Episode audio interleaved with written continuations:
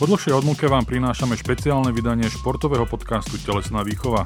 Je skrátený záznam debaty o Australian Open, ktorú som ja, Viktor Kišimon, editor denníka SME, viedol s bývalými výbornými tenistami Karolom Kučerom a Dominikom Hrbatým. Debatovali sme na novej sociálnej sieti Clubhouse.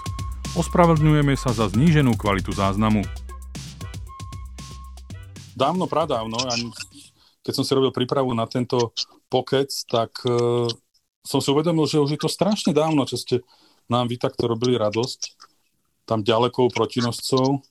Dám prednosť staršiemu, ak sa Dominik neurazíš. Jasné, v pohode. Karol Kučera. Karol, ty si pamätáš? No nie, toto, toto nebude dobré, to si budeš pamätať. Tak to otočím. Práve, že to už si nebudem pamätať. No, a toto je, e, ešte to trošku sťažím. Pamätáš si, v ktorom roku uhral, alebo v ktorom roku hral prvýkrát domino na Australian Open? Fúha, tak eh, to, to si určite nepamätám, lebo respektíve môžem dať len nejaký tip, lebo predsa len ako, napriek tomu teda, že Domino je môj kolega dlhoročný a tak ďalej, tak eh, si myslím, že, tie, eh, že ten tenis je tak individuálny šport, že, že sme sa sústredili väčšinou na seba a naozaj sme možno neregistrovali, že kedy ten druhý bol prvýkrát niekde ale, ale pamätám si Domina, pamätám si Domina, keď hral vyrovnaný zápas so Samprasom. Uh, a samozrejme, to by som si len typol uh, nejaký rok. A typnem si, že to mohol byť taký 96. 97, skoro si sa trafil. 97, Ty si myslím, no, že mal nejaký dobrý výsledok v 96, čo som pozeral. No, do, do, Dominik, Dominik, aby si sa nesmial aj ty, tak aj pre teba mám kontrolnú otázku. V ktorom roku hral Karol Kučera v semifinále v Melbourne? Semifinále no, to Melbourne? Bolo, počkaj, o dosť ľahšie. To bolo podľa mňa... Počkaj, kde... To bolo v 99. No vidíš, tak ste jedna jedna, ani jeden z vás neuhádol. Nie, Takže... počkaj, nebolo, to bolo rok skôr, podľa mňa 98. Áno, 98, Lebo keď 99, sme sa... ja som hral v finále Paríža, podľa toho si to pamätám. Ma motivoval k tomu, aby som zahral aj ja. Jo, no, tak to je pekné. Vidíš, Karol, niekoho si motivoval, takže... Tak to som šťastný. Výborné. ja som si na vás pripravil, ne, neviem, ako je to možné, ale obidvaja ste vyhrali v kariére po 6 titulov ATP a obidvom sa vám darilo v Austrálii. Karol síce vyhral v Austrálii jeden turnaj ATP v Sydney, Dominik až tri. Takže skúsme, skúsme uh, od Karola začať. Máte nejaké vysvetlenie na to, že prečo sa vám v Austrálii tak darilo? Aj tie vystúpenia na Australian Open, aj tie individuálne turnaje, ďalšie ATP skús Karol, že či si ty mal nejaký, nejaký dobrý vzťah k Austrálii. Hej. Skúste si Hej, ja jeden z vás vypnúť, Dominik, skúsi vypnúť mikrofón, prepač, Dominik, skúsi vypnúť mikrofón, lebo strašne to tam väzbí, že aby sme sa... Počkaj, kde sa to vypína? Pravo dole. Tak, skús teraz Karol. Hej, uh, tak ja poviem taký môj pohľad, uh, že prečo tá Austrália z viacerých dôvodov možno, lebo samozrejme vždy to bol, boli prvé turnaje, ktoré sme absolvovali po nejakej dlhšej, po, alebo nejakej dlhšej pauze alebo pár týždňoch doma, ktoré sme mohli absolvovať, oddychnúť si od celého toho e, cirkitu, od tej túry a načerpať nové síly. E, aj keď e, samozrejme bol to ťažký prechod pre nás Európanov, z, z takého podnebia, aké, akého sme pochádzali, že väčšinou sme tie kondičné prípravy mávali v Tatrách e, na snehu. A potom ten prechod do tej Austrálie po, po sviatkoch bol e, väčšinou taký na aklimatizáciu veľmi náročný, ale, ale o to viacej sme sa možno tešili na tie prvé turnaje a e, dobre pripravení. Vlastne sme tam možno preto po tej dobrej kondičke, kondičnej príprave v Tatrách sme tam mohli podávať dobré výkony. Si myslím, že tá kondícia tých, v tej Austrálii bola, bola naozaj e, najviac dôležitá, nehovoriac o Grand Slame, ktorý sa hral vo veľkých teplách a, a musel tam byť človek, čím bol lepšie pripravený kondične, tým mal väčšiu šancu na úspech. Hmm. aby som priblížil, kto nám to práve pred chvíľkou rozprával, volá sa Karol Kučera, najvyššie to dotiahol v rebríčku ATP na 6. miesto, o čom sa dnes môže našim slovenským tenistom iba tak snívať. Bolo to v septembri 1998. Kariéru ukončil po finále Davis Cupu v roku 2005 a na Australian Open sa celkovo v hlavnej súťaži predstavil až 10 krát. Teraz prejdem na Dominika Hrbatého, ktorý bol najvyššie tesne za najlepšou desiatkou. Myslím, že tam ti chýbala jedna loptička, aj keby si jeden meč bol pramenil, tak by si bol v top 10, ale takto ťa štatistiky uvádzajú. Najvyššie na 12. mieste, čo si dosiahol v októbri 2004 a na Australian Open si sa predstavil celkovo 12 krát. A hoci si najlepší výsledok na Grand Slame dosiahol na Antuke v Paríži na Roland Garros, kde si bol v semifinále, tak Australian Open nejako nezaostáva dvakrát štvrťfinále a hneď geniálna premiéra v roku 1997, kde si ako mladé ucho prekvapil celý svet. Ako si ty spomínaš na začiatky sezóny v Austrálii a Australian Open, obrovského rúčavia a celkovo tak?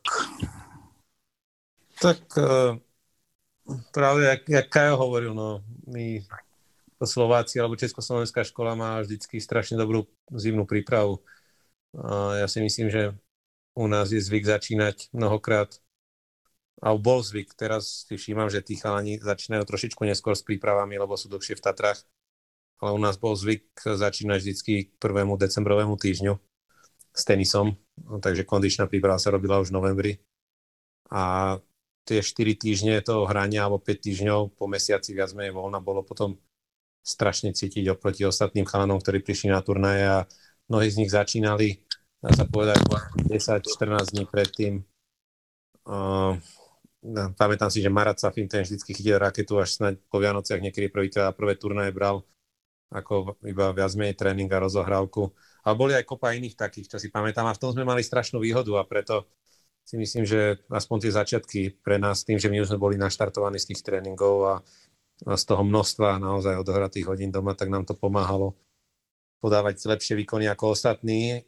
A na druhú, na druhú stranu Austrália je špecifická aj tým, že aspoň neviem ako Kajo, ale ja, som tam cítil vždycky, že ako keby som bol doma a, jednoducho, aj, pamätám si aj s Kajom sme bývali u rodiny Markušovcov, aspoň zo začiatkov, po Kajo myslím chodil viacej do hotela, lebo nás tam bolo naozaj jak hadov v tom jednom malom domčeku a spali sme na zemi, po madracoch, v kuchyni, v obývačke, všade bol tam ešte Jano Krošlak s nami, pravda, že naši tréneri Miloš Mečiš, Maroš Vajda, Braňo Stankovič, plus tam bola rodina Markušovcov. A Kajo myslím, že spával ešte, alebo poznal aspoň na začiatku, ak sa nemýlim, Charlie si spával v Sydney niekde u rodiny. A sa nepamätám meno. Áno, Môže... to bol jeden z prvých vlastne, to bol vlastne vôbec prvý, prvý keď ťa doplním domino, že to bol jeden z prvých uh, turnajov vôbec, čo som tam bol a mám na to naozaj krásny zážitok, ale nechcem ti skákať do rečí, tak no, bude si dohovor a môžeme, môžeme si aj pripomenúť nejaké zážitky potom. No a, jasné, no a potom viac menej Austria tým, že bolo tam veľa takto Slovákov, tak myslím, že to bolo, pre nás ako Slovákov to bol naozaj jediné miesto na svete, kde sme mohli cítiť atmosféru, ako keby sme hrali doma, pretože na Slovensku tým pádom, že nikdy sme nemali ATP turnaje a naše rankingy nám aj nedovolili, nedovolali prakticky hrať na menších turnajoch, tak mohli sme hrať ide na voľnú kartu, čo bol Challenger, ale pravda, že tí hráči na Challengeroch boli iní, u nás sa iné turnaje neorganizovali a tuto naozaj uh, sme mali nejakú, aspoň nejakú takú kulisu vždycky, keď prišlo uh, 20-30 Slovákov do hľadiska na Austrian Open a dokonca sa pamätám, že na Hopmanovom pohári keď sme vyhrali s Dominikou Cibulkou, tak som zavolal všetkých Slovákov na hraciu plochu, ktorí boli vtedy v hale pri, pri vyhlasovaní a aby prišli dole sa s nami odfotiť a bolo to akože neskutočná skupina. Myslím, že aj niekde tie fotky asi budú aj na internete kolovať, ale, ale bolo to naozaj jediné miesto, kde, kde sme sa cítili, uh, že máme niekoho za našim chrbtom, lebo naozaj ako Slováci sme malá krajina a inde sa nestáva, že by sme mali niekoho okrem našich trénerov a nášho týmu, ktorí by nás pozbudzovali. A tým pádom aj sa hrá, pravda, že nám ako tenistom príjemnejšie, pretože ten tenis nehráme len kvôli sebe, ale tie veľké turnaje sú o tom, že sa chceme ukázať pred, pred uh, ostatnými ľuďmi, pred celým svetom, čo sme sa naučili a aký sme dobrí. No. Že, takže ten tenis je trošku aj o tom a tá Austrália bola v tomto pre nás výnimočná ako tenistov. Karol, tebe ako prospievalo to, že tam bolo veľa krajinov, že si býval tak povediac vo vlastnom dome ako keby a starali sa o teba Slováci a vytvárali dobrú atmosféru, boli ste tam všetci pokope. Je to asi niečo úplne iné, ako to je dnes, že dnes to je naozaj čisto po hoteloch a, a je úplne iná atmosféra. Dalo by sa to ešte možno zopakovať? Dnes o tom silno pochybujem. Tak e, ja si myslím, že to treba povedať tak, že ešte e, vlastne my, keď sme boli tie prvé roky v tej Austrálii, tak ešte vlastne tie rodiny uh, tam boli možno tak prepojenejšie, trošku možno viacej, lebo samozrejme boli to rodiny väčšinou, ktoré uh, ušli z toho ešte socialistického systému a predsa len tam videli uh, veľmi radi nejakých krajanov a veľmi boli pohostinní samozrejme, čiže aj nadviažem to, čo som hovoril, keď Domino to spomínal, ten prvý rok, vlastne keď som bol v Sydney, tak uh, napriek tomu, že som sa nedostal teda vôbec ani do kvalifikácie tam, lebo som tam išiel uh, to len vyskúšať a vedel som, že mám, šan, uh, mám možnosť hrať prvýkrát vlastne kvalifikáciu Australian Open, tak som skúsil akože prvý turnaj v Sydney a vzhľadom na to, že som vtedy ešte nemal žiadne peniaze alebo niečo také, tak sme zháňali to ubytovanie Samozrejme, e, aby sme ho mali e, čo najlacnejšie a preto e, takéto ubytovanie v rodine nejakej slovenskej bolo úplne ideálne. No a tam sa mi podarilo vlastne cez ešte maminu vlastne zohnať bývalého spolužiaka jej, ktorý tam proste v Sydney už býval s rodinou. A aj napriek tomu, že to bolo úplne na okraji mesta, tak e, proste mi tam vyčlenili v záhrade, v tej záhradnej nejakej e, kadibutke to nazvem, nejakú postel a spal som na záhrade bez air condition, ale bol som rád, že mám postel. A boli to zaujímavé zač- zážitky, na, najmä, uh, že v takom mladom veku vlastne som sa musel vynájsť a cestovať na tie kurty do, do centra mesta tou hromadnou dopravou, čo nebol nejaký problém, samozrejme to veľmi rýchlo sme na to došli, ale, ale potom napríklad uh, som prvýkrát tam zažil tie bushfires, uh, tie ohne, vlastne a bolo tam veľmi blízko, najmä v tých uh, častiach, uh, kde sme bývali teda my na okraji mesta. No a keď som sa vracal jeden večer domov, tak uh, keď som išiel do tej záhradky, do tej, do tej kadibudky svojej, tak pozerám a na, na stene tam bol taký velikánsky pavúk. A hovorím si, tak to asi na mňa nastražil uh, ten mladý chalan, čo bol v tej rodine, ten Slovačisko, že ten bol taký ako veľmi srandovný, tak si, som si myslel, že, že to tam dal takú atrapu, ale predsa len keď som došiel bližšie, tak, tak sa to pohlo a nebolo mi všetko jedno. No, takže uh, boli tam tie, samozrejme, vzhľadom na to, že tam boli tie bushfires, tak som tam ten hmyz stiahoval hore-dole a proste boli to zaujímavé zážitky, také možno, že človek nezažije v tom hoteli, ale predsa len ja som potom neskôr uh, tie ďalšie roky už uprednostňoval viacej uh, ten hotel, lebo bolo tam samozrejme pohodlnejšie spanie, air condition a, tie lepšie podmienky, takže to som viacej vyhľadával a, človek mal aj väčší kľud na svoje súkromie, vedel sa lepšie zregenerovať a tak ďalej. No. Hm. Dominik, ty si v 97. mal premiéru v Austrálii a hneď si prekvapil celý tam tenisový svet ako jeden z najmladších v pavúku hlavnej súťaže a najmladší hráč svetovej stovky. Sám povedz, čo sa ti podarilo, aby som to neprezrádzala. A ako si to ty vtedy vnímal? Bral si to ako samozrejmosť, alebo bral si to ako niečo, e, obrovský šok, že prekvapil si samého seba?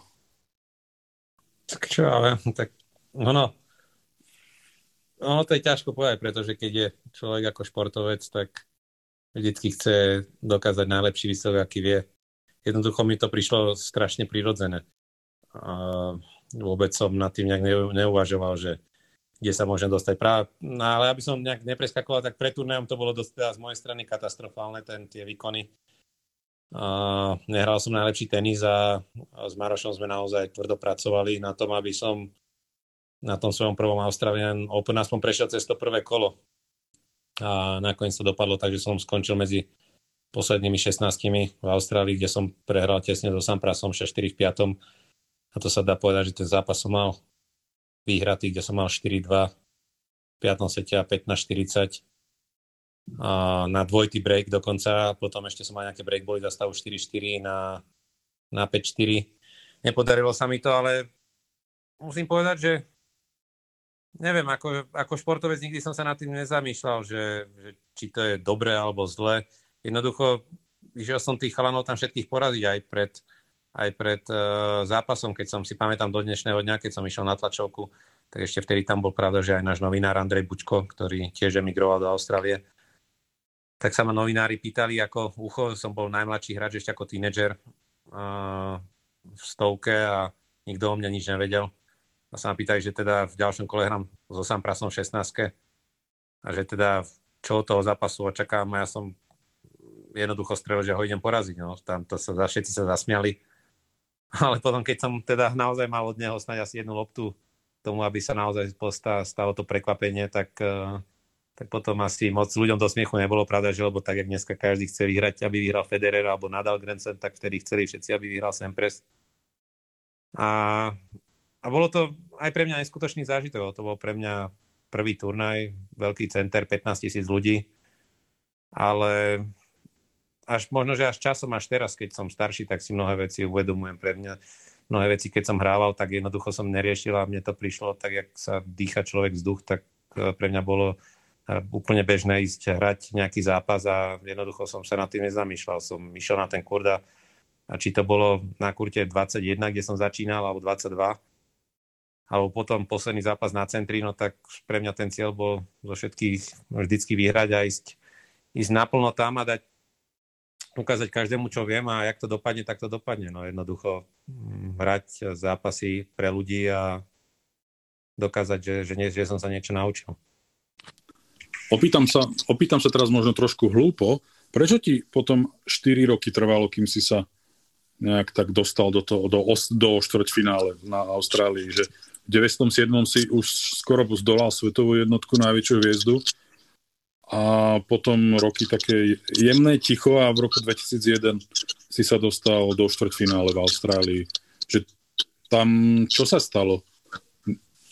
Tak uh, tenis, viac menej, človek potrebuje aj nejaký vývoj a ja som síce na prvom turnaji bol hneď v 16 ale medzi tým uh, som bol zase v semifinále, o dva roky neskôr som bol v semifinále Roland Garros v Paríži a skôr by som to povedal, že keď sa pýta, čo sa stalo, jednoducho mm, nebol som tenisovo a herne ešte pripravený na to hrať, aby som hrával e, stále kvalitne dobre na betónu, na tvrdých povrchoch, teda na betóne, alebo respektíve vtedy tam bol rebound days.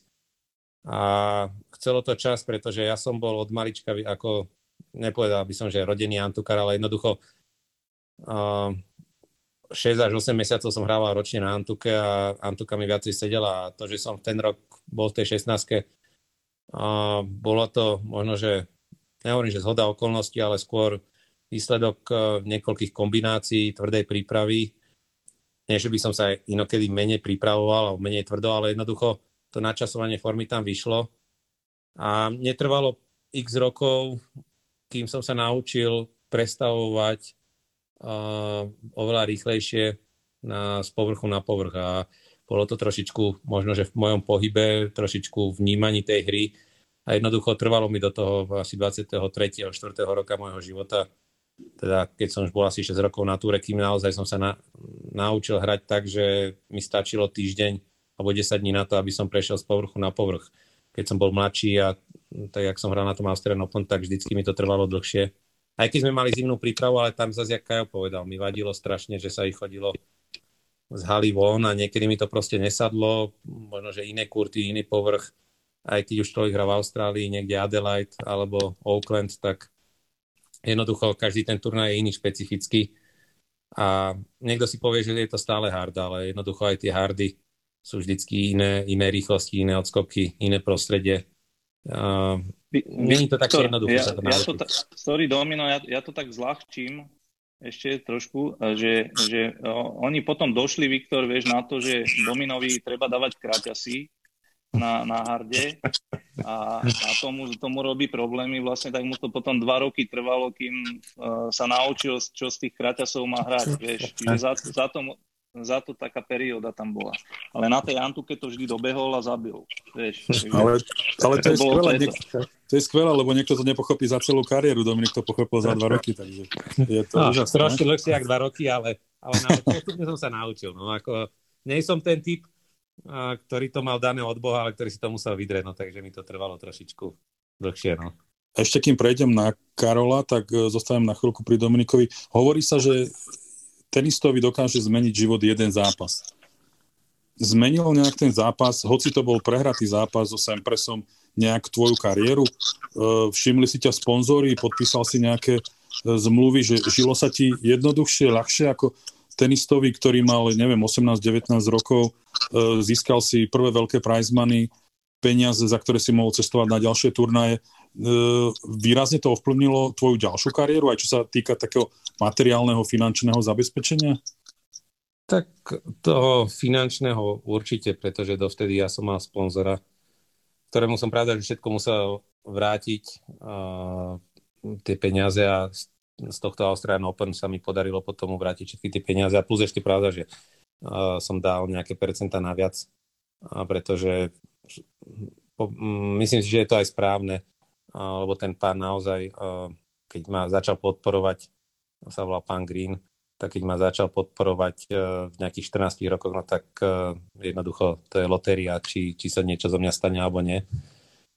A aj na ten zápas so Samprasom, keď som začínal, tak e, a mne to rozprávali a všetko potom po tom zápase, pravda, že keď som začínal, tak ten zápas tak bol štadión Rod Laver a bol a neviem, či povedz, že poloprázdny, možno, že štvrtinový, lebo však kto by sa išiel pozrieť na nejakého mladého, hrbatého, a ktorý, o ktorom nikto nič nevedel.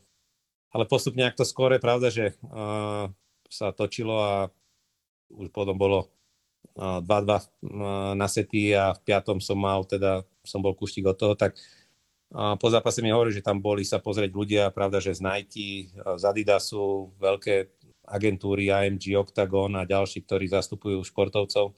A naozaj po tomto zápase som dostal svoj prvý veľký kontrakt od Nike na 5 rokov. A jednoznačne, no ako určite, však uh, uľahčí to život tomu tenistovi, pretože uh, keď človek chce byť dobrý, tak musí investovať do trénerov, nie je to lacné.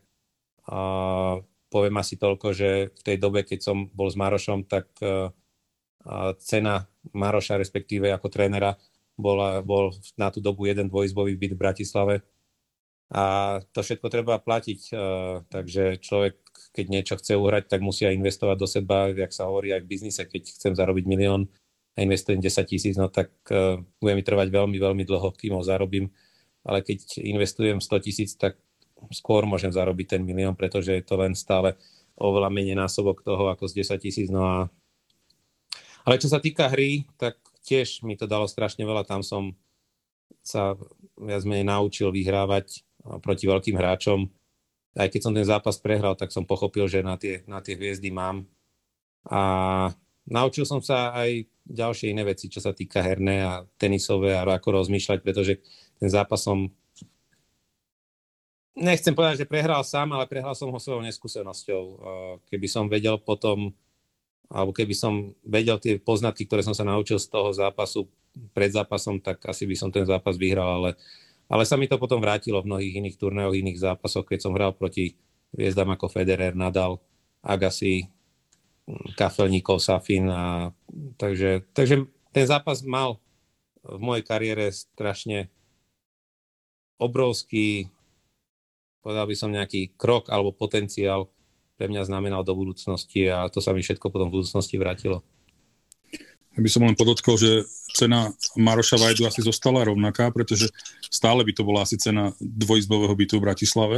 Hoci, hoci sme v roku 2021 a dvojizbový byt v nejakej novostavbe stojí in, asi trošku inak ako v roku 98, 97. Uh, Karol, ty si videl ten e, Dominikov zápas z 97. so Sempresom?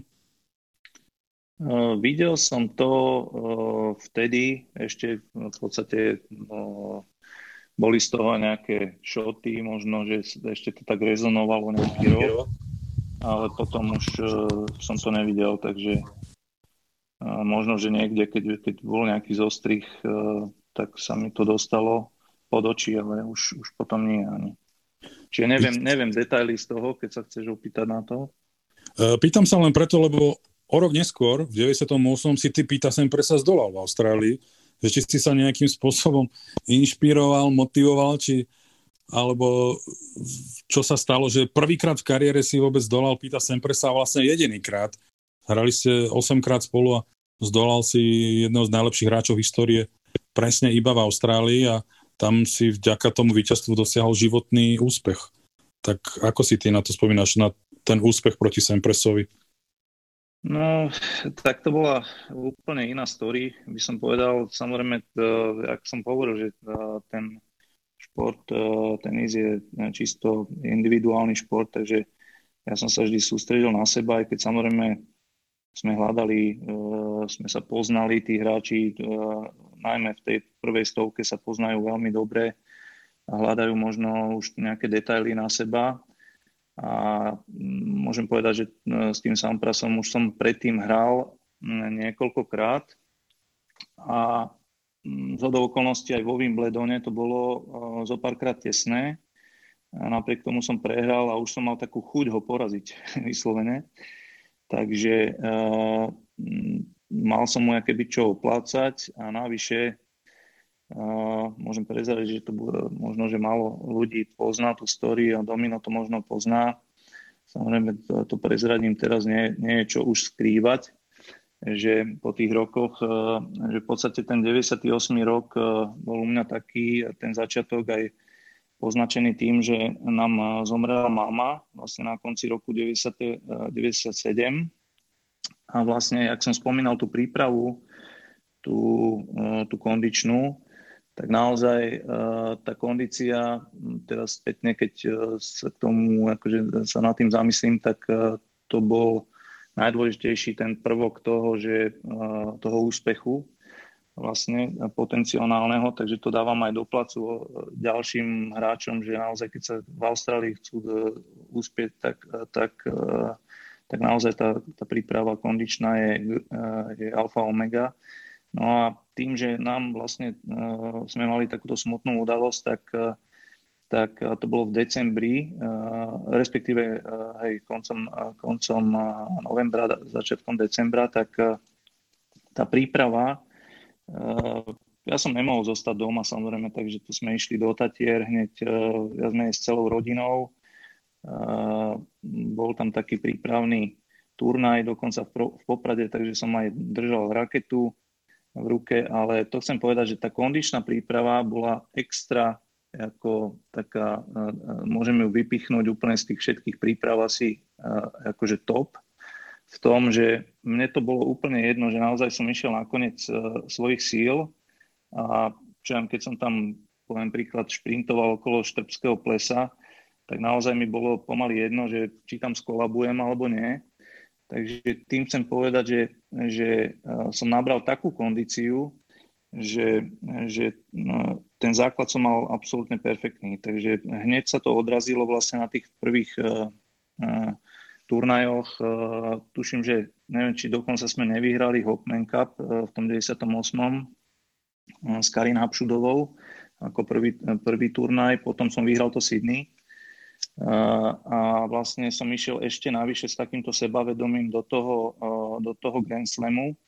Takže to bolo jasné, že už keď som vlastne sa dostal na toho Samprasa v osmičke, tak som mal velikánsku chuť ho tam poraziť po tom všetkom a nakoniec e, sa to aj tam odzrkadlilo na tých prvých dvoch setoch, že to bolo 6-4, 6-2, že tam naozaj ako e, klaplo úplne všetko jedno s druhým a napriek tomu teda, že on eh, samozrejme nezložil zbrane a dokázal vyhrať ten tretí set eh, 7-6, tak, tak proste ten, ten štvrtý set som vyhral 6-3 a, a proste vďaka tomu naozaj, že aj tých superov predtým som poražal cestu kondičku najmä, najmä cestu kondičku, lebo pamätám si možno druhé kolo napríklad s Vacekom, obrovské teplo, uh, prehrával som, akože pre, prehral som prvý set 7-6, vyhral som 6-2, tre, tretí set som prehral 7-6,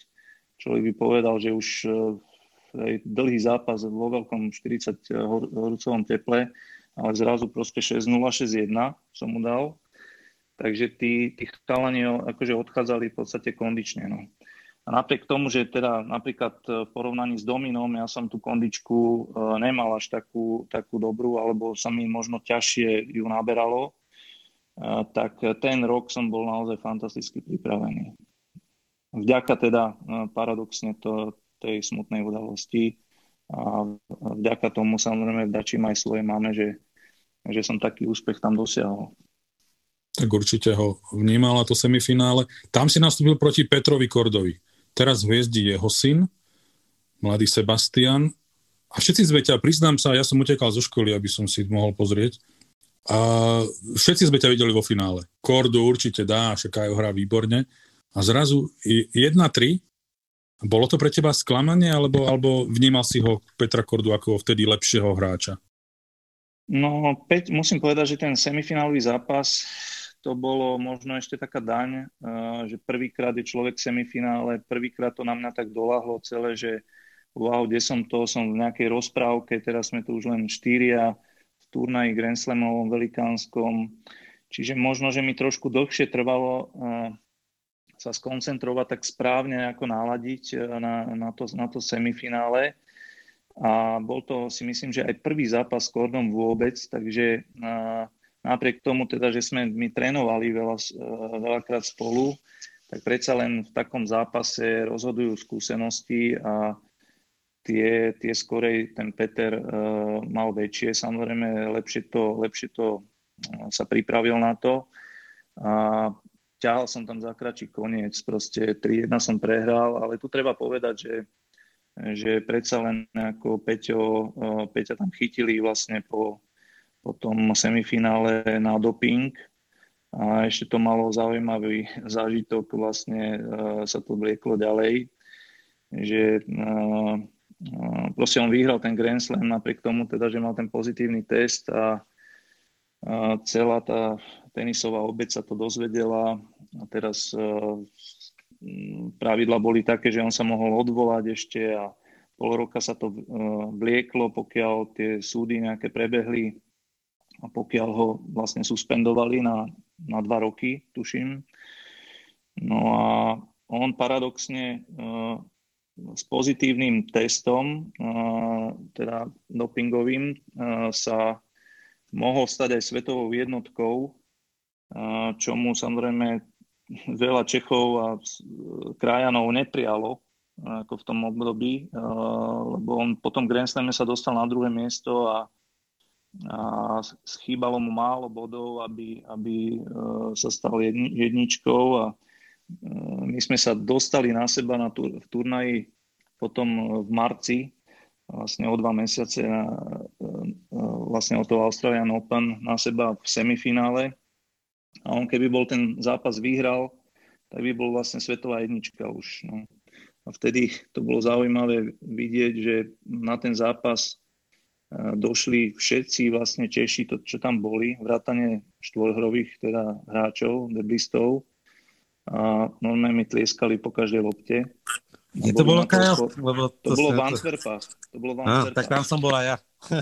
no, no, no. A tam som mal normálne lavičku, jak na Davis Cupe a proste všetci tí Češi, Čechoslováci vlastne tlieskali mne, lebo to tomu Kordovi neprijali proste, aby sa stal nádopovaný po takýchto vlastne, no dá sa povedať, že nádopovaný, no akože s pozitívnym testom svetová jednička. Takže tam som vyhral veľmi tesný zápas 6-4 v treťom, tak som mu to aspoň tak trošku vrátil. Ale musíš povedať zase na druhú stranu, že Korda bol dosť, aj ťaž, dosť ťažká povaha, takže má to ešte aj iné pozadie toho celého, takže s ním sa nevychádzalo moc ľahko. Áno, no to bolo ešte navyše, čiže hej, bolo, sa to tam nazbieralo asi v tých, v tých jeho krajanoch a dali mu to tam patrične najavo. Austrália okrem toho, že je strašne ďaleko, že je asi veľký problém potom dostať sa nejak do herného nejakého švungu po takej dlhej ceste a pripraviť telo na to, aby si oddychlo. Je tam aj úplne iné podnebie, keď vyletíte zo zimy do veľkého tepla. Dominik, ty máš na to tiež veľmi dobré spomienky, keďže si hral v obrovských horúčavách Uh, hovoril, spomínal si mi nejaký zápas, neviem, či presne proti Sempresovi alebo proti komu. Ako ste sa chladili a koľko bolo stupňov? Tak uh, ten zápas s Sempresom bolo vtedy 56 stupňov na kurte. A to bolo ako teda extrémne teplo. Vtedy ešte neexistovalo pravidlo či už zatváraní strechy alebo prerušovaní zápasov. A, pravda, že bolo to 56 stupňov na slnku, no ale aj tak ako v tieni to bolo tiež určite aspoň minimálne cez 43-44 stupňov. Takže ako peklo, teplo, hrali sme asi 3 hodiny, 15 alebo 20, ak si pamätám, okolo tak nejak. A vtedy tam robili jeden test, to si pamätám po zápase. A som to čítal v novinách austrálskych, že dali robiť vajíčka na tvrdo celé.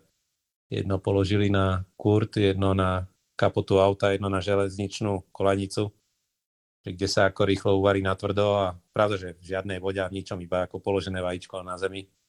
Tak na kolanici to bolo 15 minút, na kapote auta 30 a na kurte to bolo 45 minút. Eh, ale to nebol ani najteplejší zápas, čo som hral. Na úplne najhorúcejšie, najväčšie teplo bolo potom, myslím si, že v roku 2006 som hral proti Igor Andrejeva, tam bolo dokonca 59 stupňov Vtedy už bolo... Ja, ja som myslel, že najteplejší zápas si hral v tom rúžovom tričku s tými dievkami. No to bolo, áno, to bolo proti Andrejevovi, to bolo 59 stupňov, no. Vtedy. A, a, ale viem, ako to ty myslíš zase. A, a hrali, sme, hrali sme na Margaret Court a, a vtedy už bolo pravidlo, že sa nesmie nasadzovať na zápasy na 38 stupňov v tieni, lenže nás nasadili, pravda, že keď bolo, si to pamätám, viem, že pri kurte bol teplomer vtedy 37,8. Ale a zase, keď ešte teraz dneska už je pravidlo, že keď sa už stupne teplota na 38 stupňov tení sa musí prerušiť. Lenže vtedy sa, keď sa zápas, ktorý sa začal, sa už musel dohrať. No a, a vtedy som hral s Andrejevom 6-4 v 5. To bolo rok, keď som hral 4-5 setové zápasy po sebe, čo doteraz mám som iba jeden, myslím, že zo štyroch hráčov v histórii na Grand Slamoch, ktorý má 4-5 setové zápasy po sebe. Iba jeden jediný hráč je, ktorý má 5 5 setových zápasov po sebe a to je Albert Costa. Z okolností tiež to hral na Australian Open. A tých 5 5 setových zápasov. A, a ten zápas teda bolo akože pekelné teplo. No to bolo održku. A ešte potom teplota, to sme začínali myslím, že okolo 12.30, dohrali sme okolo pol štvrtej a Pravda, že sme boli ako jediný zápas, ktorý sa hral v celom, v celom areáli. A ešte v ten deň som potom musel ísť hrať s Mišom Mertiniakom de, Debla a začínali sme o, myslím si, že nejakých 10.30 večer, keď teplota klesla pod 38 stupňov eh, Celzia, vtedy začali nasadzovať ďalšie zápasy. Skúsme vysvetliť, ako to telo človeka zvládne. Ja viem, že to je Grand Slamový turnaj, kde sa hrá iba každý druhý deň, ale aj tak 4-5 setové zápasy. No nezvládne, odtedy mám ten lakeť, dá sa povedať, v prdeli.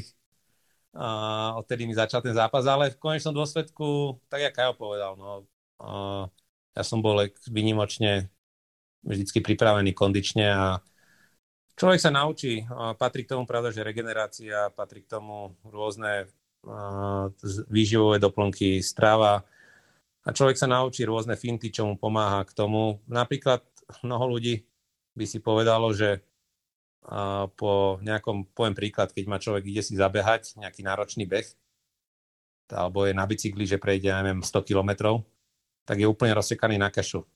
Ale práve vtedy, keď skončí, tak by si mal dať ešte sadnúť na, po chvíle oddychu, by si mal sadnúť znova na ten bicykel, dať úplne najľahší prevod a znova uh, si ich zašlapať, ale úplne ako bez odporu a šlapať treba z 15 minút, aby, aby vyplavil jednoducho z tela a všetky tie kyseliny a neviem čo.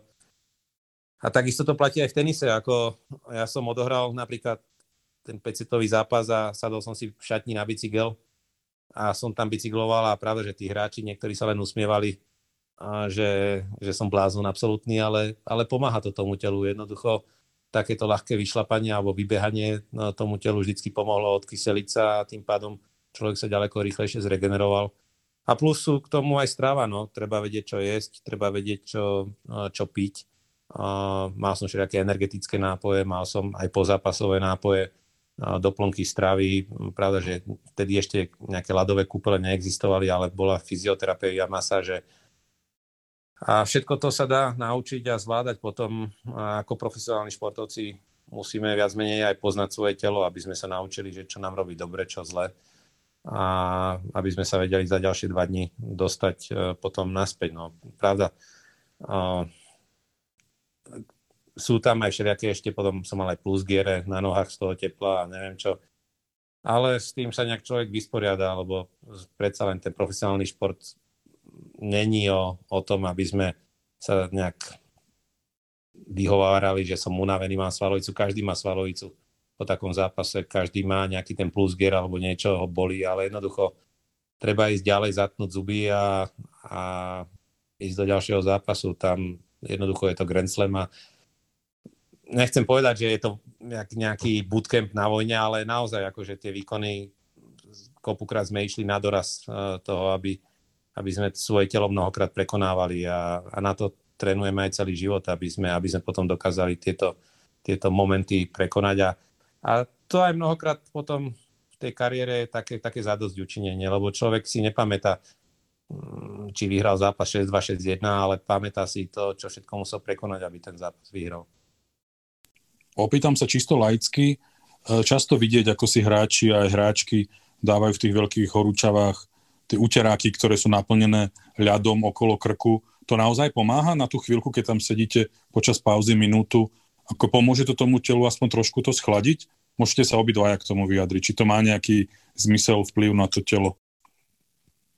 Tak uh, môžem začať ja, treba zase. Tak ja si myslím, že, že naozaj tam uh, pomôže každý jeden detail. Uh, to znamená, že že uh, keď začneš, áno, to, čo vidíte vy možno na tých obrazovkách, že, že majú hráči ten lát okolo krku, trošku to pomôže samozrejme uh, osviežiť to, či si vyleje studenú vodu na hlavu občas, alebo ja som si dával napríklad studenú vodu do do čiap, čiapku som mal úplne celú, hej, keby studenú, tak chvíľku to vydržalo. Potom človek vyhľadáva aspoň trošku tieňa. To je tiež e, možné si všimnúť, najmä aj, aj kľudne na tých centroch, napriek tomu, že je ďaleko veľakrát zájsť do toho tieňa, ale už e, človek v tom rytme si nájde, alebo už vie, že či sa mu oplatí urobiť tých pár krokov do toho tieňa, lebo uh, ten super možno aj na schvál zdržuje, aby uh, dáme, dáme tomu sa, sa tam človek piekol na tom slnku a čakal na ten reter napríklad. A, takže uh, sú to všetko také aj taktické veci, ktoré sa musí ten človek naučiť, aby v, tom, aby v tých horúčavách vedel prežiť niekedy aj vetrík občas dojde, občas je úplne akože bez vetrie, to je úplne peklo samozrejme, ale väčšinou, keď boli tie obrovské teploty, tak aj za, pofúklo trošku a človek, keď si na schvál nehal napríklad spotené tričko, tak e, to celkom schladilo zrazu, aj ten teplý vietrik. Takže to sú všetko také drobnosti, ktoré sa človek naučí, aby tam pre, prežíval, ktoré mu robia dobre trochu a, a hotovo. No. Takže asi tak. Je to tak, no. Každá, tam každý drobný moment rozhoduje. Na, pre, jednoducho v týchto obrovských teplách, kde sa hrá v Austrálii, tak to už ani není možno, že boj o, ako voči superovi, ale je to boj o tom, že kto dokáže byť silnejší a, a tak, jak Kajo povedal, akože každý ten, a ja som využíval každý ten tieň, každý, tu, každý ten moment, keď som sa mohol ísť aspoň, aspoň na dve sekundy schovať do toho tieňa a lebo naozaj tá teplota na tom slnku, kde je 59 a v teplo, v tieni, kde dajme tomu 45, tak je to len predsa len nejakých 15 stupňov rozdiel a, a, a to človek cíti. alebo to mokré tričko, to tiež som robil tak, že som si, väčšinou ja som si po každom sete menil trička na všetkých turnajoch, ale v Austrálii pri tých teplotách som si ho nechával. A rôzne finty, napríklad so Samprasom, keď sme hrali, tak sme si dávali ľadové uteraky, nie zákrk, ale sme si ich dávali pod topánky, aby sme, si, aby sme mali plusgere na nohách, alebo tie podrážky tenisiek boli naozaj prehriaté a sa to tavilo všetko a kopa takýchto drobností, ale boli aj iné mentálne boje. Napríklad, eh, keď som hral s tým Andrejevom, tak tam som prehrával 1-4 v 5. sete v tom teple. Mal 40-15 pri mojom servise na 5-1. A nejak som ten game otočil. Som to proste, neviem, do dnešného dňa, neviem, jak som to otočil, ten game bolo 4-2. A zrazu som na ňom videl, že tým, že to neurobil a to stále mal break, tak, eh, tak jednoducho to na ňo doláhlo, že už mohol byť bližšie k tomu víťazstvu v tom zápase a, a má stále tie dva gemy a, a pri tých 59 stupňoch to, to, je, to je strašne sakra veľa, sakra ďaleko tie dva gemy. A keď som to na ňo videl, tak som tam začal skákať, aj keď som mlel z posledného, som tam začal skákať, som sa začal pozbudzovať. A on keď si potom možno, že pomyslel, že ten somar hrbatý tam má ešte toľko energie a, a tam skáče na tom kurte, tak jednoducho to zložilo a vyhral som ďalšie 4 gemy po sebe a za stavu 5-4, keď uh, som servoval ja do zápasu, tak naozaj mi to tam stačilo hodiť, jak, keď amatér si chytí raketu, jak, ja to hovorím, že jak palacinkáreň, a som mu to tam nahodil a on schopný už nebol urobiť dva kroky, rovno ho tam, on ostal na základnej čiare a po zápase ho naložili na invalidný vozík a v krčoch ho odnesli.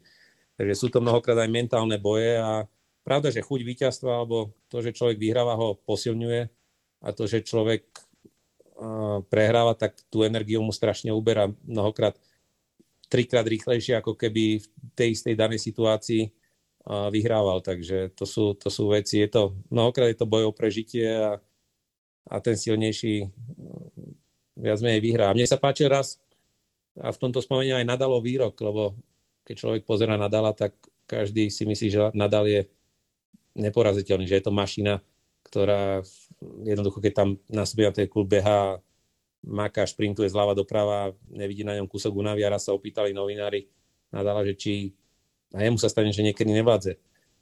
A on tak odpoveda, no keby ste vedeli, koľkokrát si ja dúfam, že alebo koľkokrát ja už nevládzem, len moje kredo je, že nikdy to neukázať prvý pred superom. Jednoducho verím v to, že super je takisto unavený ako ja a nechcem to ukázať prvý, takže Takže naozaj je to iba o tej silnej vôli a o tej hlave neukázať svoju slabosť a potom vyhrať, lebo tie tepla v tej Austrálii sú naozaj extrémne. Nikde inde to není na svete také, ako v tej Austrálii a mm, pokiaľ človek není na to v hlave pripravený, tak uh, sa ťažko s tým bojuje. Ďakujem, Dominik, super zážitky. Uh, teraz prejdem k takej nepodstatnej téme, že peniaze. Kajo, ty si pamätáš, koľko si dostal za účasť v tom semifinále v 98. Koľko to bolo na tie austrálske doláre? Mm, tak to už si nepamätám. To, to, je, prvá, len to je prvá kontrolní otázka. to je čistý typ, to bude. Nepamätám no tak daj ti. Ja. Mm, Môže si potom aj ja typnúť? Môž, môžeme si typnúť a to bude bližšie platiť pivu, hej? Ale ty okay. nepiješ domino, takže neviem. Ty si dáš minerálku. A... Kofolu. No dobre, tak ja typnem, že takých e, na austrálskej myslíš teraz? Myslím, takých, myslím že to... No. Takých 150 tisíc. Dobre, a keby to, boli, keby to boli americké doláre, lebo to je zo stránky ATP, takže tam Aha. asi budú. Tak vtedy, ja neviem, to mohlo byť okolo 100 tisíc dolárov. Mhm. Dominik? Uh, tak počkaj, ja si to musím prekonať. Ty si bol 16, ja som bol 16, to je o dve kola ďalej. Lebo ja viem, koľko som dostal za 16. Ja som dostal za 16 proti Samprasovi 48 tisíc austrálskych dolárov, čo bolo nejakých 24 tisíc amerických. To dneska majú chalani za ďaleko mm. viacej za nástup do prvého kola. Ale tak typujem, že ty si mohol dostať tých takých 170 tisíc austrálskych a čo bolo asi 90 tisíc amerických, typujem. Dobre, takže platíš nám s Karolom čokoľvek si dáme. Bolo to, Karol bol bližšie, bolo to 101 600. No, A druhá kontrolní otázka. Uh, čo musí uhrať hráč v tomto ročníku Australian Open, aby dostal prize money, ktoré získal Karol za semifinále. Druhé, nástup. nástup stačí. Druhé, počkaj, druhé kolo by som povedal. Druhé. No 100 tisíc austrálskych je za nástup teraz. A neviem, no dobre, tak, tak sa to neguje. Kolo, no. Áno, Dominik má pravdu. Čo hovoríte na ten, na ten uh, rapidný nástup uh, a zvyšovanie prize money za posledných 10 rokov? Aký máte na to názor? Tak uh, môžem ja povedať, že, že ešte keď som nejak tak už uh, bol tie, alebo v druhej polke tej kariéry, tak uh, začali vznikať také, také iniciatívy, by som povedal, zo strany uh, hráčov, že chceli zvyšovať tie prize money, dokonca uh, tam aj na Australian Open bol jeden z meetingov, kde uh, proste nejak sa protestovalo, bolo, hrozilo aj nejakým bojkotom podľa mňa. Len z toho dôvodu, že niekto proste sa dozvedel, že ak, aký tam je potenciál, že koľko, koľko vlastne z tých nákladov uh, ide hráčom na prize money a koľko si tam vlastne nehávajú, by som povedal, tí funkcionári a tak ďalej, akože čo všetko sa tam samozrejme financuje, ale aké zisky že ak, aký ten potenciál je. Tak uh, teraz možno, že ja dám, uh, ty, uh, akože, ja dám tebe tú otázku, čo si myslíš, že koľko percent, z koľko percent uh, to bolo. Hej, že tie prize money z toho turnaja, dajme tomu v tých uh, okolo roku 2000, sa míňalo vlastne na, na prize money z toho celkového zárobku toho turnaja. No to je otázka pre mňa? Áno, novinár, no poďme. Som zvedavý. No dobre, no tak ja si typnem, že to bolo nejakých moje šťastné číslo 22%. No tak bolo to pod, desi- pod 10 percentami, čiže, čiže naozaj ten nárast potom uh, bol, možno, že dneska sa to práve pohybuje okolo toho, toho čísla, čo si teraz povedal, možno, že sa to blíži k 30 a, ale stále ten potenciál tam je tak obrovský, že preto, preto začala taká tá možno revolúcia vo zvyšovaní prizemanov uh, od toho roku 2000. To išlo uh, dosť hore, uh, lebo vlastne to nejak tak naplánovali a dostali taký konsenzus vlastne s, s hráčmi, sa dohodli, že, že takýmto spôsobom sa to bude navyšovať. Vieš, ktorý bol najme, má najmenšie percento zo všetkých? Ktoré má naj, úplne najväčšie zisky? US Open typujem. No, 7% dávali iba z, zo všetkých, z celej sumy na prize money, čo je akože katastrofálne málo. Na to, že my ako hráči viac menej robíme celý turnaj, tak je to, je to akože dosť také, povedal by som, bolo tragické, no teraz sa to zvyšuje, ale stále hráči o to bojujú, aby sa tie prize money dostali na úroveň. Lebo čo viem, tak ATP turnaje keď máš nejaké Master Series alebo ostatné turnaje, tak väčšinou to býva, že okolo 45% na ATP turnajoch ide na prize money. Pravda, že u tých menších to není to číslo, pretože čím menší turnaj, tak tým je menej dobrých hráčov, ale je to väčšine u tých Master Series sú také, takéto sumy sa pohybujú okolo. Uh-huh. Hlási sa nám tu jeden poslucháč, jeden sledovateľ na otázku, ale ešte predsa len predtým dám jednu vám. Uh, keď sa povie Australian Open, tak v tom rebríčku tých štyroch Grand Slamových turnajoch, e, na ktorom mieste je u vás? Dominik u teba, Karol u teba, že je to najobľúbenejšie, je to na prvom mieste, alebo predsa len niektorý ho predčil, že je v niečom lepší a ak to môžete takto trošku rozvedte, že prečo ten Australian Open by bol u vás taký najobľúbenejší. Tak uh, ja samozrejme, keby som si mal vybrať, tak je to ten Australian Open, aj keď teda mám všetky tie Grand Slamy veľmi rád, uh, bez ohľadu na to, aké úspechy som tam dosiahol alebo nedosiahol, alebo aké prehry tam boli, takže uh, ale predsa len tá Austrália už zo spomínaných dôvodov, že uh, možno, že proste z toho po, po, po, po tej pauze vlastne to je to prvý turnaj eh, alebo prvý Grand Slam v roku, človek je tam dobre pripravený, je tam fajn počasie, teda až, až moc niekedy samozrejme. Uh, príjemní ľudia, príjemné prostredie. Uh, možno ten, ten Grand Slam je taký, taký mm, najpohodlnejší, by som povedal, alebo človek sa tam nestretne s nejakým problémom, kdežto možno, že predsa len či už na, na Roland Garros v Paríži, alebo na US alebo, alebo vo Wimbledone.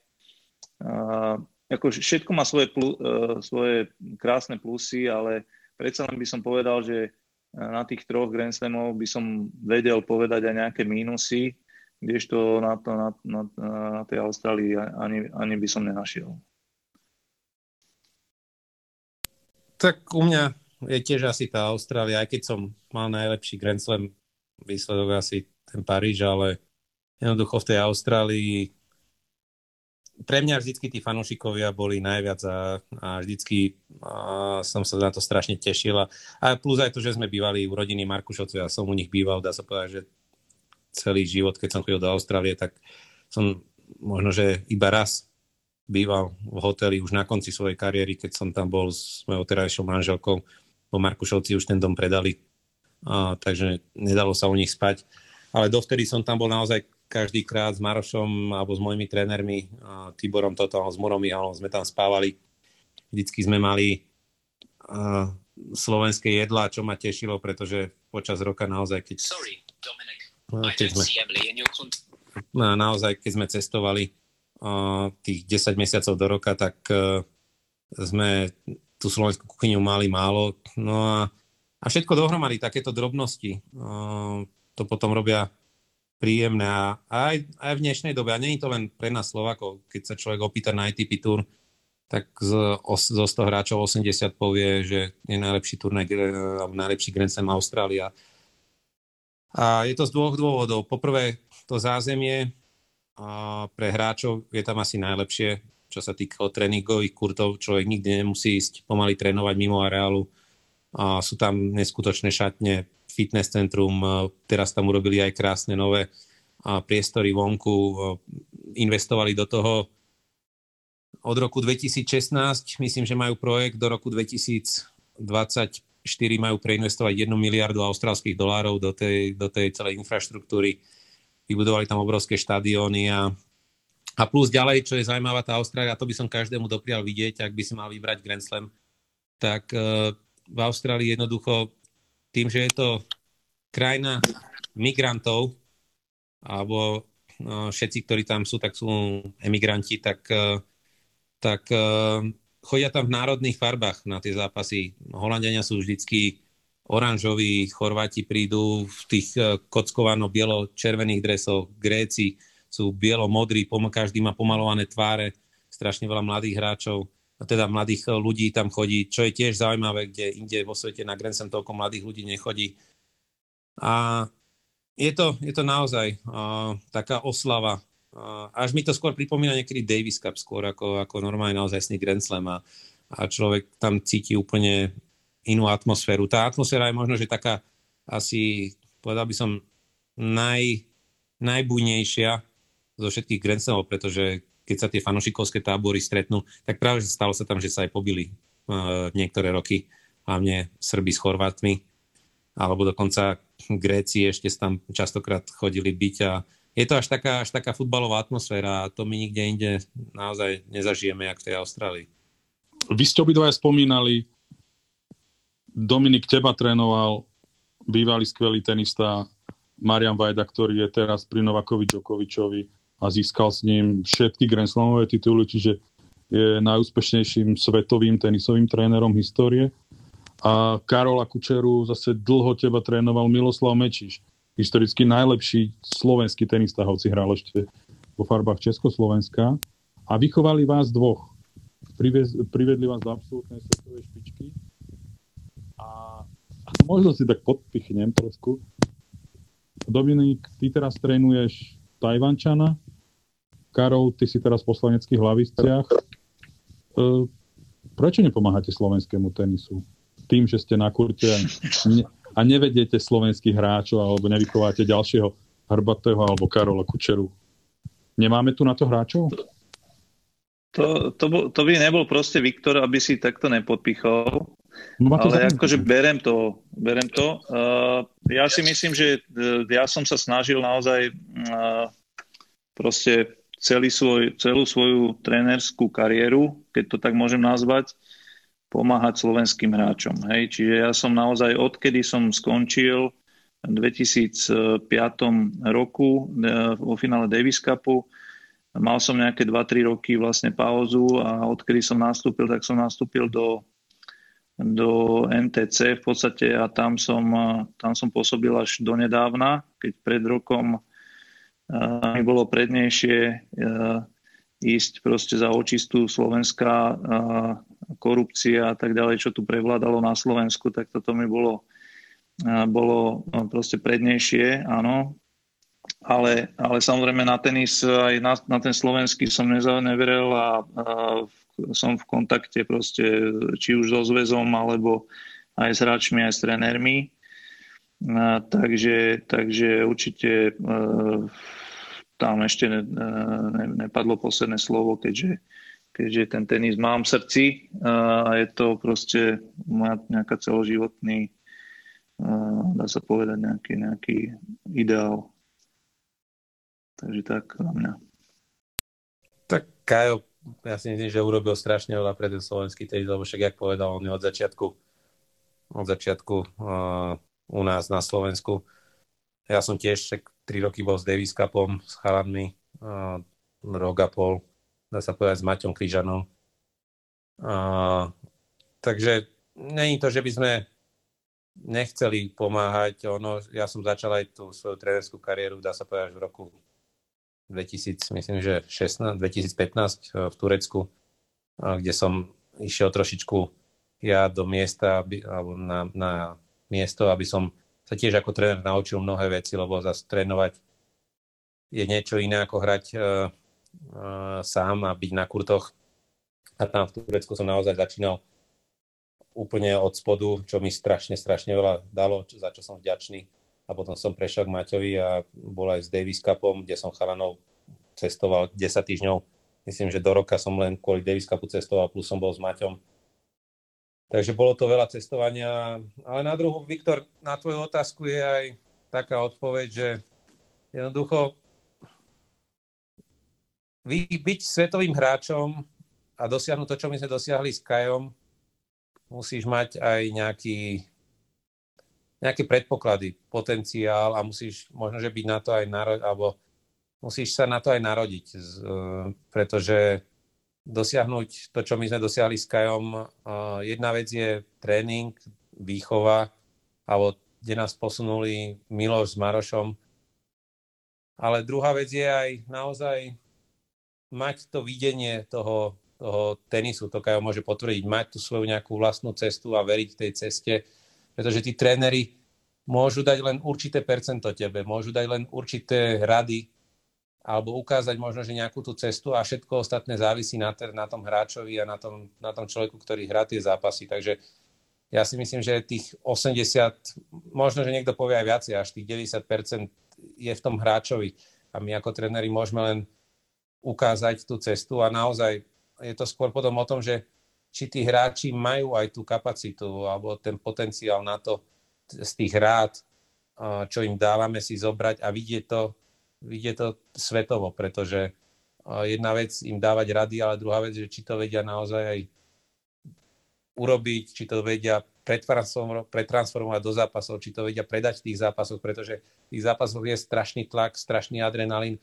Mnohé tie zápasy sa rozhodujú na nie na dvoch, troch loptách, na jednej lopte a mnohokrát je to za stavov, ktoré by si človek ani nepovedal, že to je rozhodujúca, rozhodujúci moment zápasu a môže to byť napríklad 1-1 po 15 a v telke to nepripada, že, že to je rozhodujúci zápas, ale ten hráč proste prehrá tú loptu a zrazu cíti, že ten vlak mu utiekol. Ja môžem hrať najlepší svoj tenis života a v živote s tým chalanom ho nedotiahnem. Už proste on bude naštartovaný a vyhrá.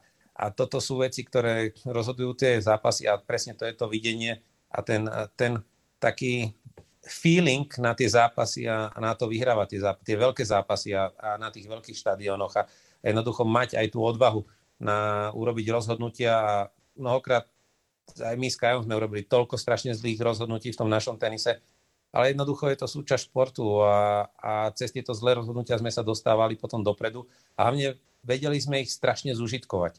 Strašne sme sa vedeli z nich naučiť a posunúť sa o milové kroky ďalej a to je presne, čo je možno, že aj odpoveď na tú tvoju otázku, že prečo napríklad, um, aj keď trénujeme nejakých hráčov, ale, ale jednoducho oni to tí chalani možno, že tak nevidia, ako my sme to videli a musíš mať na to už možno, že nejaké predpoklady a mať aj niečo vrodené, aby si sa stal tým svetovým tenistom. Ako vidíte tohto ročný Australian Open, keď vlastne mnoho hráčov muselo byť v karanténe kvôli koronavírusu, tréningu venovali minimum času, čo bolo vidieť aj po včerajších úvodných dueloch prvého kola, keď taký Gail Monfils sa na tlačovke rozplakal, keď prehral 5 setový duel a vlastne počase korony, respektíve v pokoronovom alebo koronovom tenisovom období ešte nevyhral ani jeden zápas a je z toho zúfalý a, a prosí o odpustenie a prosí o zázrak, že ako to tí hráči teraz môžu zvládať, že keď vedia, že nie sú 100% pripravení a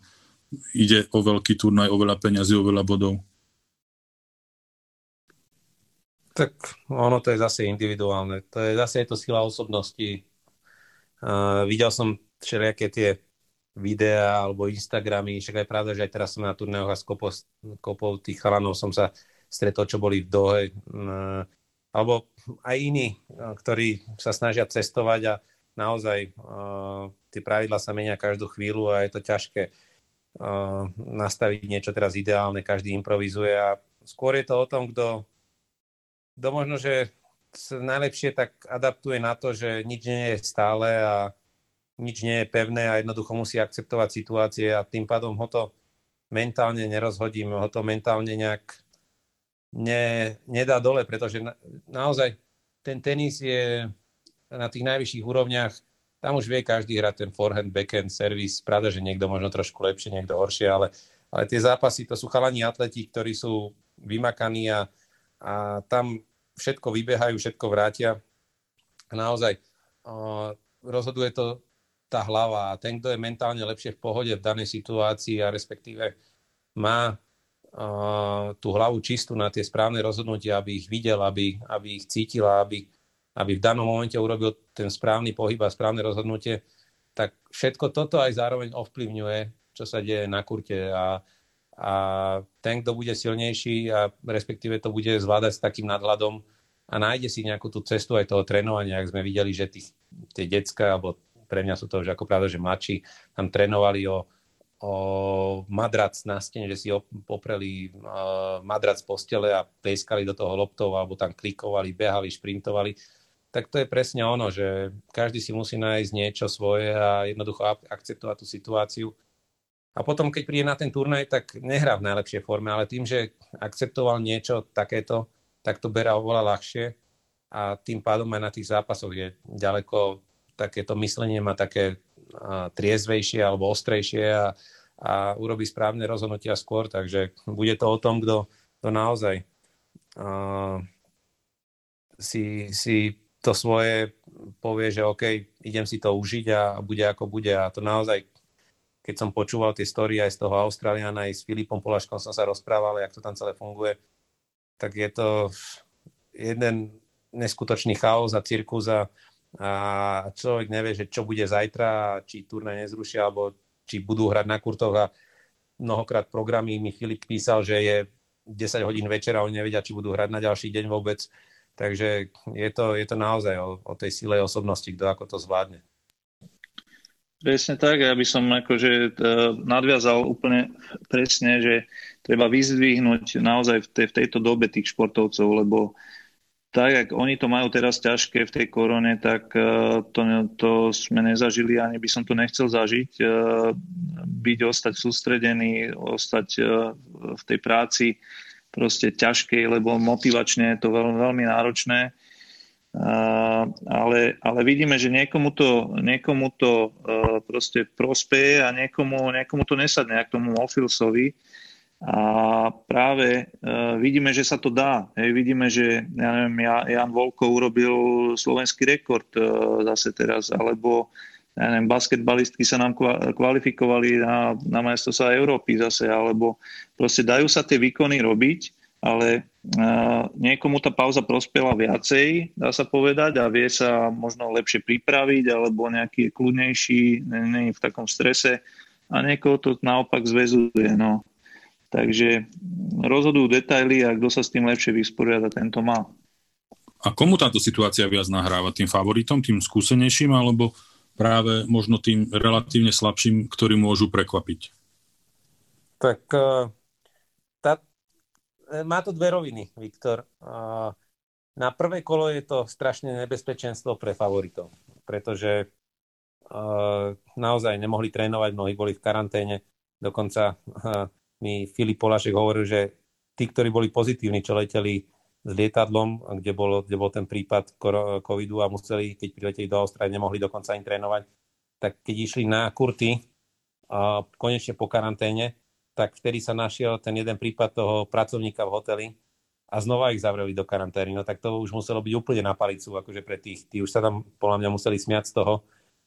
A teraz človek ide s minimálnym tréningom na prvé kolo a tí favoriti sú takisto. Jednoducho tenis je pocitový šport. Ten tenis musíme mať vyhraté tie údery, musíme ich mať každý, pravda, že niekto viacej, niekto menej, ale, ale každý musí mať odohraté aspoň určitý počet úderov, aby, ten, aby tú hru cítil aby ten kurt cítila tie rozhodnutia potom sú na základe toho, jak cíti ten kurt.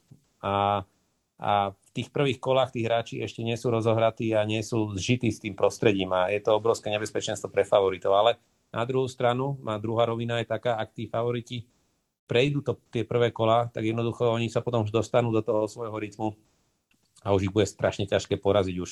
Keď bude Dioky rozbehnutý alebo Nadal rozbehnutý, tak uh, ich poraziť bude naozaj treba nadľudský výkon, pretože sú títo chalani, títo favoriti sú fakt tak dobrí v tom, čo robia, pretože tú hlavu majú strašne silnú a, a sú o krok, o krok ďalej pod ostat, pred ostatnými a keď k tomu budú cítiť ešte aj údery a dostanú sa do zápasového rytmu, tak je to naozaj tam tie, tie, tie skulinky, kaďali ich porazy sú strašne minimálne.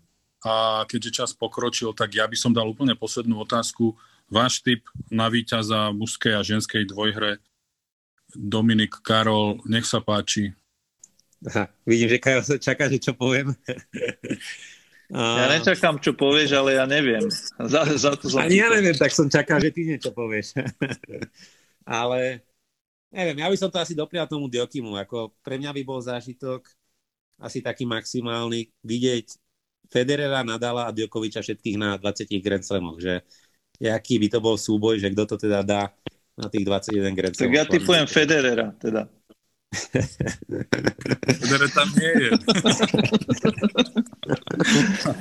Takže, ale ja si ja dúfam tomu, ako držím palce tomu Diokimu a naozaj by som to chcel zažiť, že budú traja po 20 Grand Slamov a bolo by to zaujímavé, že kto z nich to psychicky dá a uhrá ten prvý 20, 21. Grand Slam.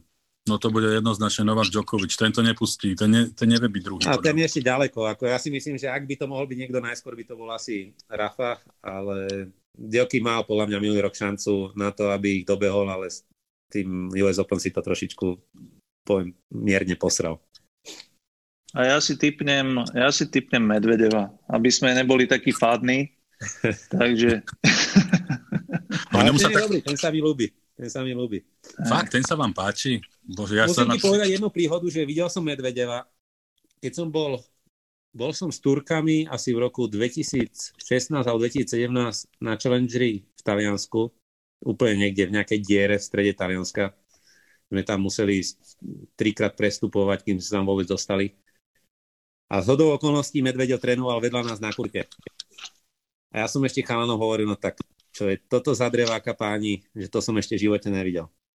Je naozaj akože, a to ukazuje aj, že čo človek dokáže viac menej urobiť v tom športe, keď je cieľavedomý, keď poctivo trénuje, keď je silný v hlave, že kam sa dokáže vypracovať. Naozaj on na tej Antuke, on tam nevedel trafiť, on mal 2 metre a nevedel sa nám pohnúť, nevedel trafiť dve lopty v kuse do kurtu.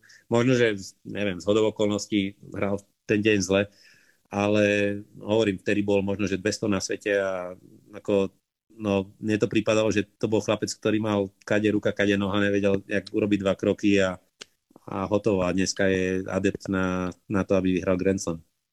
No, ja si pamätám zase tréning uh, niekoľko rokov dozadu, uh, keď som bol s Filipom Horanským uh, v Moskve kde on hral kvalifikáciu, ale Medvedev sa tam pripravoval vlastne už na, na hlavnú súťaž a nejak sa nám podarilo, proste som tam zbadal, že je tam sám napísaný, tak hneď sme sa tam pripísali.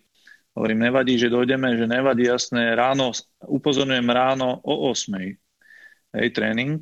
Čiže takýto hráč si dá ráno tréning o 8 dvojhodinový a proste bol to jeden fantastický tréning a vtedy Medvedev mohol byť, ja neviem, medzi 20-30 ešte.